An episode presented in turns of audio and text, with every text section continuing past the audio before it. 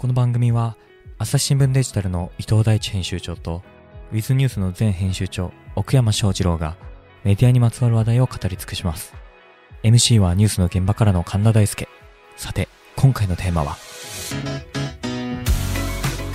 はい11月の20日配信分ということで、だいぶ11月もね暮れてまいりましたけれども、同じ日に4本目撮っております。さて今回もね奥山さんの持ち込みネタからお話を広げていこうかなと思うんですが、じゃあ奥山さんいいですか。はいはい、気になったニュースがあります。何でしょう。多様性の最前線みたいなところで、うんうん、はい、今は、まあ、その投資家とかもそういった多様性に対して企業がどう努力しているかを求めていると。これ大事なことですね。で、株価に影響するというので、うん、まあ、いいことをしたいという気持ちもある一方で、うんうん、ビジネス的な要請でそういった新しい価値観を取り入れる企業は増えていると。はい、そうですね。で、それ自体は大変良いこと。結構でございます。良いことなんですが、そのビジネス的な要請っていうところが今、ちょっとこんがらがった現象も生まれていて、どういうことかというと、アメリカのビール会社が、その CM にトランスジェンダーのキャストを採用したと。トランスジェンダーね。はい。はい、で、まあいろんな人にそのビールの良さを伝えたいというプロモーションではあったんですが、いいんじゃないですか。そのトランスジェンダーに対するまあちょっと違和感を持ついわゆる保守層の人たちから猛反発を食らって、うんうん、それによって株価が落ちちゃったみたいな。あ、そう。現象があって、何ビジネス的に大事とも言われてるからそういうの取り組んだはずが、うん、なんか結果的にビジネス的には打撃になっちゃったねみたいな話で、うんうん、まあ世の中的にいいことっていうのはまあ変わんないんですけれども、じゃあこのなんか流れで言うと何が原因なのかっていうと、まあ多分そういった価値観が急激に変わる場面においては、ちょっと絶対に受け入れられない人みたいなのもすごく顕在化しちゃうんだろうなっていう気がしてて、で、特にビジネスをやっている立場で言えば、まあそういう反発っていうのは非常に目立ってしまうわけでもあるので、うん、じゃあそこをうまくやり過ごすべきか、あるいは保守層も納得するような多様性を取り入れたアプローチも考えなきゃいけないのか、うん、これはどうしたもんかなっていう意味で言うと、多様性ばっかりやればいいかっていうとそうでもない複雑な世の中だよねっていうので気になったニュース。うん。ちょっと補足をしておくと、ちなみにこれってあれなんだよね。その保守層から批判がバーってきて、それですぐにまたキャンペーンをやめちゃったみたいなことで、LGBTQ に理解のある側の人もどないなっとんねんっていうこともあって、まあ両方相まってってことだと思いますけれども、まあ差はさりながらね、そうなのよ。朝日新聞ポッドキャスト、ね、朝ポキも、まあ朝ポキ普段からね、あんまり右翼の人は聞いてると思わないんだけど、ただ、トランスジェンダーの話とかやると、なんかツイートはね、もう今自動化してて、番組が配信されると、自動的にね、タイトルとリンクがツイートされるんですけど、それにね、なんかね、別に反応がある。明らかに中聞いてないだろみたいな感じで、保守層の人たちがバーって来るんだよね。はあはあ、うん。あれ何なんだろうね。まあ何なんだろうねってこともないけどな。反対なんですかね。まあその価値観の急激な転換に追いついていけないみたいな指摘もある一方で、なんかそのものだけじゃなくて、それ以外の部分を否定されたと思うみたいな声も聞いたことある。いやー、だからほら、日本保守党っていうのをさ、百田尚樹さんとか立ち上げたでしょ。あれもなんか一つの原因としては LGBT 法案っていうのに自民党が賛成したっていうことが問題だっていうことらしいもんね。結構だから、その界隈の人にとっては一つの超えてはいけない一線みたいな扱いなんだね。うん、なので企業としてはそこはちょっと気になっちゃうところだけど、やっぱりもう向き合わなきゃいけない事態なのか、まあもうそれは相入れないから、そっちはそっちでよろしくやってくれ。アメリカの企業だと、例えばほら、あなたが取り上げていたナイキとか、もともとそういう感じの CM 打ってたよね。そうですね。もううちの価値観分かってくれる人だけでいいわって感じの。そうですね。それで特に問題になってないのでは。なってはいない一方でまあ別にナイキがそれをやるべきかどうかは別としても、うん、まあ分断か包摂かというと分断ですよね。まあそうだね。どうですか伊藤さん、この分断とかあと保守とかこの辺どういうふうに向き合うべきかっていうのね。ちょっとそれはなんか話がでかすぎるから企業の話で言ったら、企業ね。やっぱり今ナイキが出てきたようにその企業とにはやっぱりミッションとかビジョンとかバリューとかって大事じゃないですか。大事ですよ。だってそれが結局社会の後期としてそれがあるから存在するっていう立て付けになってるんで、そうね。でじゃあまあこの個別の事例がどうだかは知らないけれども、おそらく多様性が流行ってるから多様性やったんじゃないですか。いや、そうやってだから怒られたからやめちゃったんですよ。うん、そうだね。だってことはミッションともビジョンともバリューとも関係ない多様性を取り入れてやったわけですよ。うん、だからトランスジェンダーがどうって話以前にそこが企業としてはダメなんじゃないですか。うん。うん。ただ間違いないそうでしょうね。うん。なんかまあそうなんだけどさ。そうね、岡山さんのこう問題提起としては、それは分かりつつ、まあやっぱり一定必ず反応してしまう人とどう向き合うかみたいな。もしくは向き合わないのかって話よね。でも広告キャンペーンって、やっぱ誰に話しかけるかって話じゃないですか。なるほどね。そうだね。うん、だそれをどう想定してたのかって話だと思うんですよ。うん、だ万人に好かれたいのか。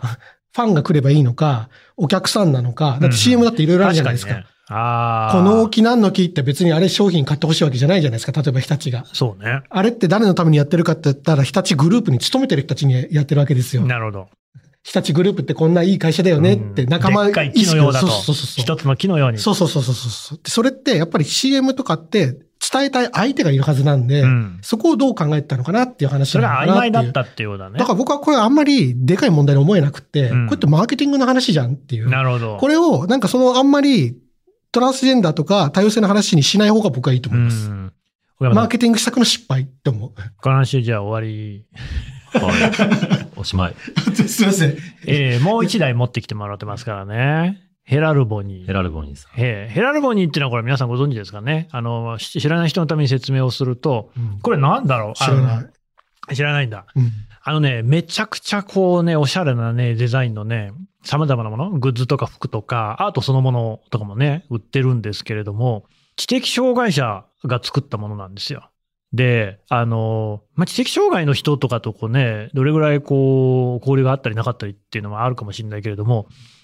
めっちゃ絵うまい人とかって、なんかあと、まあ、度肝を抜くような色彩センス持ってるような人がいるっていうのは、まあ、なんとなくみんな、うすうす感づいてるとこあったんじゃないかなと思うんだけど、それをマジで美術として、価値のあるものだっていう風にして、まさにパッケージングですよね。高いんだよ。例えばワンピースとか4万円とかするし、T シャツでも8000円とか、安いのもある、いや、もうちょい安いのもあるけど、8000円とかするようなものもあると。うん、だから普通にそんな安い値段じゃなくて、でもそれがすごいなと思ってるんだけど、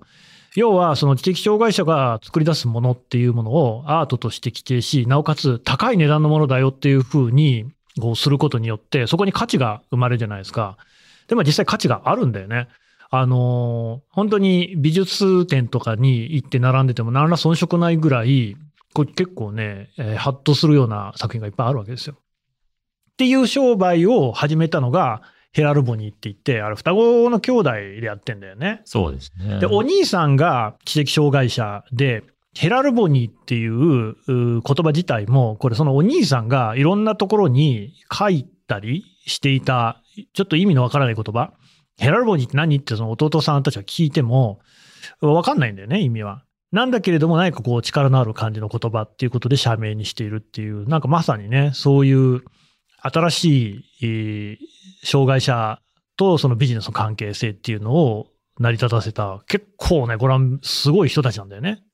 が、ポッドキャストをやってると。うん。うん。で、ここからちょっとどんな話なのか、岡山さん。はい、なので、すごいこう、プロデュースですごい強い人たちなんだなっていう気がしてて、福祉色はなく、完全になんかデザインだったり世界観で戦っていて、でまあ、そのポッドキャストにそのアーティストの当事者が毎回いろんな方が出てくると。ただ、予測不可能なこう展開が毎回起こると。で、それは、いわゆるラジオ的なお作法で言うと、多分 NG な、こう、沈黙、3秒以上の沈黙であったりとか、まあ、なんか、ゲップしたりとか、受け答えが全然合ってなかったりとか、最終寝ちゃうとか、ってのがあるんですけど。踊ったりしてるみたいだよね。ただ、それが全部トータルで、すべて、こう、価値提供につながっているっていうのが、本当に、こう、まあ、上手という表現が陳腐なぐらいすごいなとは思ってはいるんですが、まあ、ポッドキャストって意味で言うと神田さんも、こう、当事者というか、日々向き合ってるところで、なんかまあ台本とか、まあ我々は台本なきに等しいですけど。ないじゃん。他の。ゼロだね。番組とかは、まあいろいろ準備をされてる部分もあると思いつつ、なんかそういうのをまあ多分、会社のポリシーとして、こう、受け入れるっていうのを、まあ、強烈に守ってるんだろうなっていう。その守りがちゃんとできれば、違う境地に達していて、ラジオ的には NG ですけども、なんかヘラルボニー的には全然 OK。で、かつヘラルボニーのファンとしては、もう、むちゃくちゃ、なんかいい番組みたいな感じに受け入れられているというので、このプロデュースって何なんだろうみたいな。ところで気になったしです。うん。伊藤さんなんかさ、そういう知的障害の人を対象相手にして、なんかまあ、ポッドキャストにしようか、番組をプロデュースするってなったら、どうする？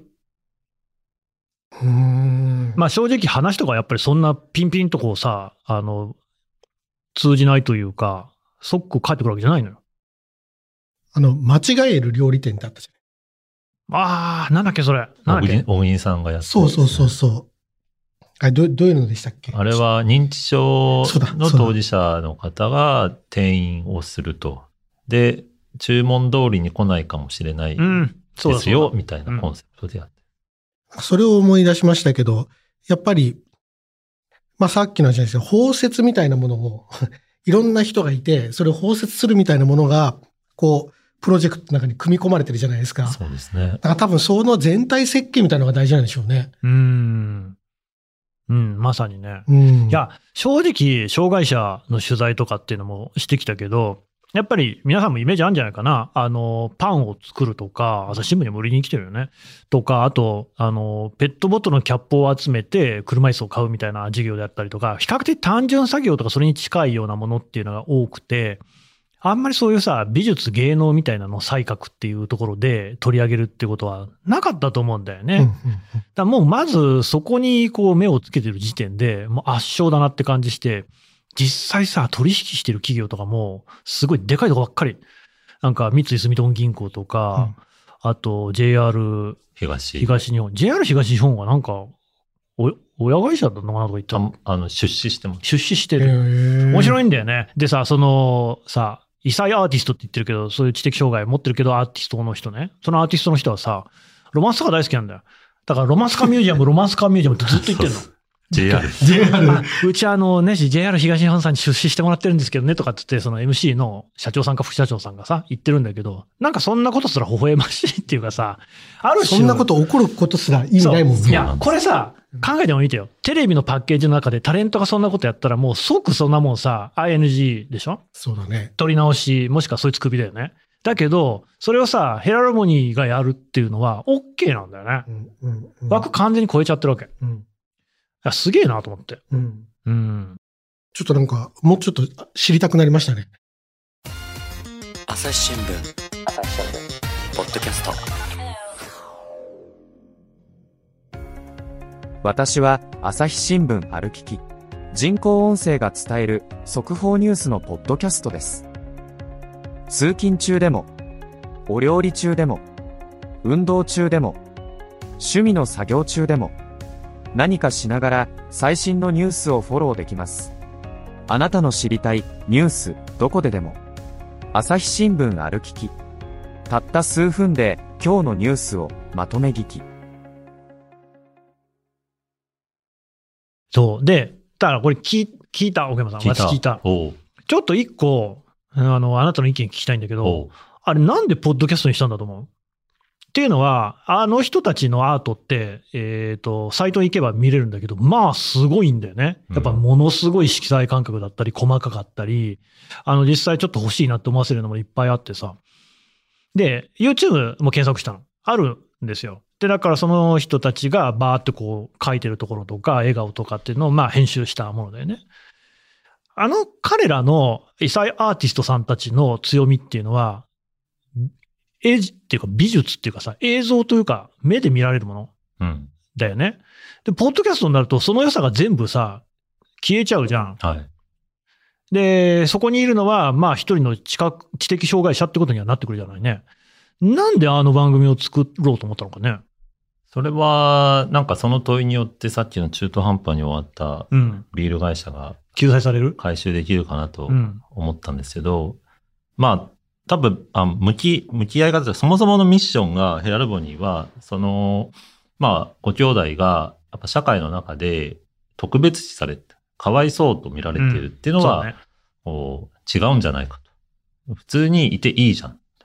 うんうん、でそれぞれが、まあ、できることできないことあるけど、それは別に障害者手帳を持ってなくても一緒だよねみたいなところが強烈に土台にあるので、そのアートも一つの手段に過ぎなくて、会社のそもそもの目的はそういったハンディキャップみたいなのはもっと世の中的に当たり前のように目に入っていいんじゃないか。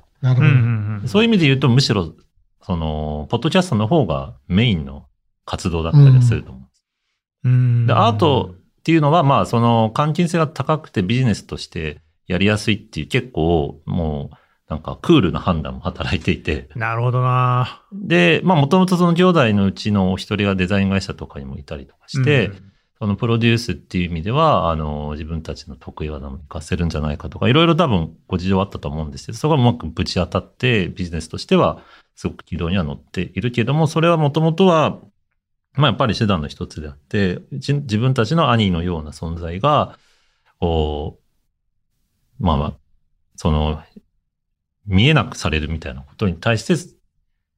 抵抗したいというところがそもそもあった。で、今結構それは広げていて、身体障害者の、まあこう、耳の方だったかな、聴覚障害の方を雇ったりとか、うん、それ紹介してくれた人は、後天的に車椅子の生活になった人が広報に転職したっていうので知って、じゃあちょっと取材行ってみようかなって話を聞いたりとかして、結構そういう、こう、スタッフを積極的に採用してたりはしてっていう、なんかそういう会社。うん。そこはブレないから、多分そういう、ちょっとこう、ラジオ的には、こう、収集がつかないものも、むしろやったれみたいな感じなのかなっていう気がしますよね。うん、私が思ったのは、まあこれはほんの完全な当てずりをね、私の想像ね、なんだけど、あの番組ってさ、やっぱ聞くと、当該のね、知的障害者の異彩アーティストの人たちと、必ず誰か一緒に出てくるのね。お母さんとか、お父さんとか、施設長とかが出てくる。彼ら彼女らの話を聞いてるんだよね、やっぱりね、メインのところでは。で、その障害者の方々のね、その本人っていうのの表現っていうのは、多分そういうさ、美術、商品だよね。服だったり、グッズ、お財布だったりさ、いうものの中でできる、アートの中でできるんだけど、その隣にいる人っていうのが出てくる場面っていうのはさ、実はそんなにないのかもしれないなと思ってね。で、ポッドキャストだとでもそっちが、まあむしろ主になるんだよね。だからこの子は今こういうことを言ってるんですよみたいな、まあある種その通訳というか介添え人というかそういう感じの役割になると。だけどさ、そこで聞いてて、なるほどなと思ったんだけど、あるね、そのアーティストの人ね。で、その人はとにかくやっぱり色を塗るのが好きだと。いろんな色を塗るのが好きで、そこの色彩感覚が優れてるからそれが商品となってすごく高く売れるんだけど、好きすぎて塗りすぎちゃうんだよね。だから、放っておくと全部グレーになっちゃうんだって。お母さんが途中で止めてるんだよ。ここだっていうところで。で、これってさ、美術っていうものを作ってるのは間違いなくその異彩アーティスト、知的障害者の人だけど、プロデューサーはお母さんだよね。まあ、ディレクターっていう言い方もできるかもしれないけれども。で、ここだっていうところで止めると。で、おそらくそういうようなことっていうのは、他のその、知的障害者の人たちとかなんかいろいろあるんだと思うんだよね。だってそんなさ、ずっと絵描いたりさ、字描いたりしてるばっかりじゃないと思うから、こういう条件が整った時にみたいなのって必ずあると思うからね。そこを準備してる人たちが、ポッドキャストだと自然に出られるんだよね。うん、で、そこを意図してヘラルモニーがやってんのかどうかは僕は分かんないけど、意図してなくっても、なんか結果的にそこが知ることができたっていうのが、めっちゃ解像度上がったなと思ってさ、うん、あれでかかったなっていうふうに私は思いましたね。だそこもプロデュースですよね。うん、なんか、なので、そのまんま出してるわけじゃないし、そのまんま出すのがいいかって言うとそうでもないし。そもそもだからあれなんだよね。その、ワンピースにするとか財布にするとかっていうのも、彼らの表現っていうのをパッケージングするっていうことじゃん。だから仏像じゃないけど側に入れてんだよね。でも側に入れることによってその価値がこうさ、輝き出すみたいなところはあるっていうさ。で、まあそれの結果、まあ会社のミッションっていうのが一歩進むみたいな感じにはなっていて、なのでいろいろバランス取れて、かつ非常にアグレッシブだなって気がしますね。というわけで伊藤さんも見たり聞いたりしてよ。うん、興味持った。あれでもさ、欲しいんだけどさ微妙なこの価格帯だ、ね、結構財布とかも3万4万とかすんだよな。なんかやっぱ話聞いてて思ったのは、ちゃんとターゲットを絞ってんね。普通のその健常な人にしてるんだろうね、うん、そうだね、間違いない。そこに対して発信をしていくっていう。まあ、ぶっちゃけ金持ちだと思う、うん、だからそのアーティストの人が描いた絵っていうのは、うん、なんかイスラエルの人だとか言ってたかなに、なんか100万円で売ったとかって言ってて、だからそういうこと自体も多分ターゲティングしてるんだと思うね。うんうんうん、だからもちろん、その、障害者だから全員っていうわけでは全くなくて、そういった商業ベースに乗る人をちゃんとピックアップはして、スカウトはしているんだけれども、なので、だんだんそれが、彼らが言う異彩っていうものを多分定着させたいんだな。障害とかっていうとちょっとマイナスっぽくなるから、突き抜けた奴らだぞ、この人たちは。障害っていうと隠したくなるけど、異彩って言ったらみんなに知ってほしくなるもんね。それはやっぱりこう、価値創造じゃないですか、やっぱり。そうだね。うん。いや、価値創造だよ。なんかさ、なんとか妙議員とかさ、生産性がないとかなんとか言ってやがったけどもさ、うん、これまさにそういうこの、まあ、絵を描くこと自体がさ、世の中で生産性があると思われていない節あるよね。うんうん、だけれども、そういうものがこうさ、まさにこういう価値を生み出してるっていうところもさ、こんな雄弁に。うん、じゃあ、ね、見るとグーの音も出ないよ。ああ、これはまあ、この値段するわなって思うもん。うん。そこを見つけてきて、パッケージングしたのがやっぱすごいなと思ってね。うん。で、まあ、やっぱ僕も T シャツ1枚買いましたけど。上がったんだ。まあ、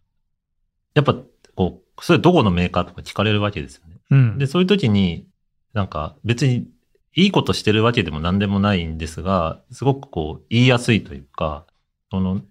自然とこう企業のプロモーションをお手伝いできる。話の種になりますもんね。うん、そこのバランスも絶妙だなと思ってて。それさ、だからエシカル消費って今ね、いろいろあるじゃないね。だからフェアユースで作られた麺ですよみたいなのとかもさ、なんかまあ正直、まあ、なかなか言いにくいというか、俺持ってないけどそういうものはさ、それを人が着てれば、ひょっとして、あれですかみたいな感じのことは言えるけれども、見た感じではわかんないんだよね。けどなんかもうそれ超えてるよね、あれね。超えちゃってますね。うん。なんかだからいろいろヒントというか手がかりがありそうな活動だなとは思って見てますね。完全にうがった見方かもしれないけど、もう一個思ったのは、まあ、親御さんとかでもやっぱ顔出ししたくない人はひょっとしているのかなとは思ったね。やっぱり山よりの事件の時なんかにもね、そうですね。そういうことはあって、まあこれは社会の無理解の方が問題なんだよ。今まで散々ね、ひどい言葉を投げつけられたりさ、苦労があったりっていうのもあるんだろうから、ただまあ YouTube じゃなくてポッドキャストなのはなぜかなって、まあ今どう考えたって YouTube の方が主戦場じゃないですか。まあ YouTube じゃなくてもいいけど動画の方がね。だけどまあこれがあえてポッドキャストっていうものになってると。まあ、ラジオ番組があるから、その関係っていう、ただそれだけの話なのかもしれないけれども。でも結果的にやっぱ、すごく構えずに。そうだよね。より出やすいよね。名前とかも別にそんなに出す必要もないわけだしさ。で、そのアクシデント的な場面も、まあ、音声だけだったら、そこがそんなに突出するよりかは、むしろ、あ、なるほど、こういう意気込みでやってるんだな、みたいな感じで受け止められちゃう。ただまあ、その、自分であの番組をしたらって思ったのは、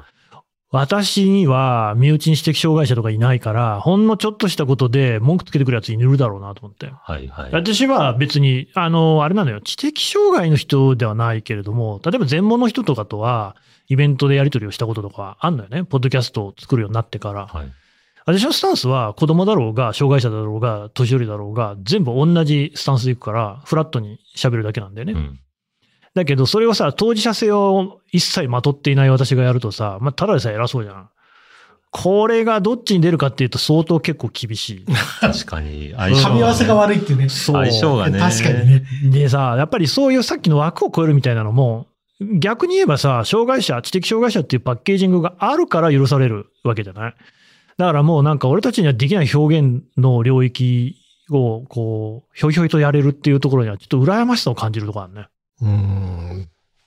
なるほどね。うん。できないんだよな、多分な。やろうと思っても。どんな頑張ってもね。でも、ゲストで呼んだ人が、いきなりやばいこと喋りそうになったとか、そういうシーンとかはあんまり。まあ、さすがにさ、俺らがゲストに呼ぶ人で、そういう人ってあんまり。まあ、でも今、あれだよ。ポッドキャストも小学生がやってるやつとかもあるからね。うん。すげえ、もう、とうとうと喋ってるからびっくりするけどね。もう、そうだな。子供でもやっぱりそういう喋り方とかっていうのはなんとなくパッケージがすでに分かってる感じがあるよね。知的障害者の人たちっていうのはそこがないんだよ。まあ確かに。そんな存在って多分もはや、もう幼稚園児とかでもないかもしれないね。だってさ、見ない NHK のニュースとかでさ、地方のイベントとかで、楽しかったですとか言ってる奴らってさ、本当に楽しかったですって言おうと思って言ってないだろ、あれ。言ってないね。そうやって言ったらいいから言ってるわけだよね。そうね。知ってるよね、もうね。そうね。うん。なんか唯一無二かも。そういう存在って考えないのは。まあ伊藤さんが全然喋らない回が出来上がりましたけれどもね。はい。ちょうど30分ぐらいなんで。はい。はい。皆さん、引き続きましてですね、2月2日のこのイベント。本当に開催されるんでしょうか？にゃんにゃん19時。ねえ、これまだ10月の時点なんで全然わかりませんけども、多分ですね、フォームに意見が集まってないということで、二人ともね、泣いてます。マジで泣いてますから、暗い顔してますんでね、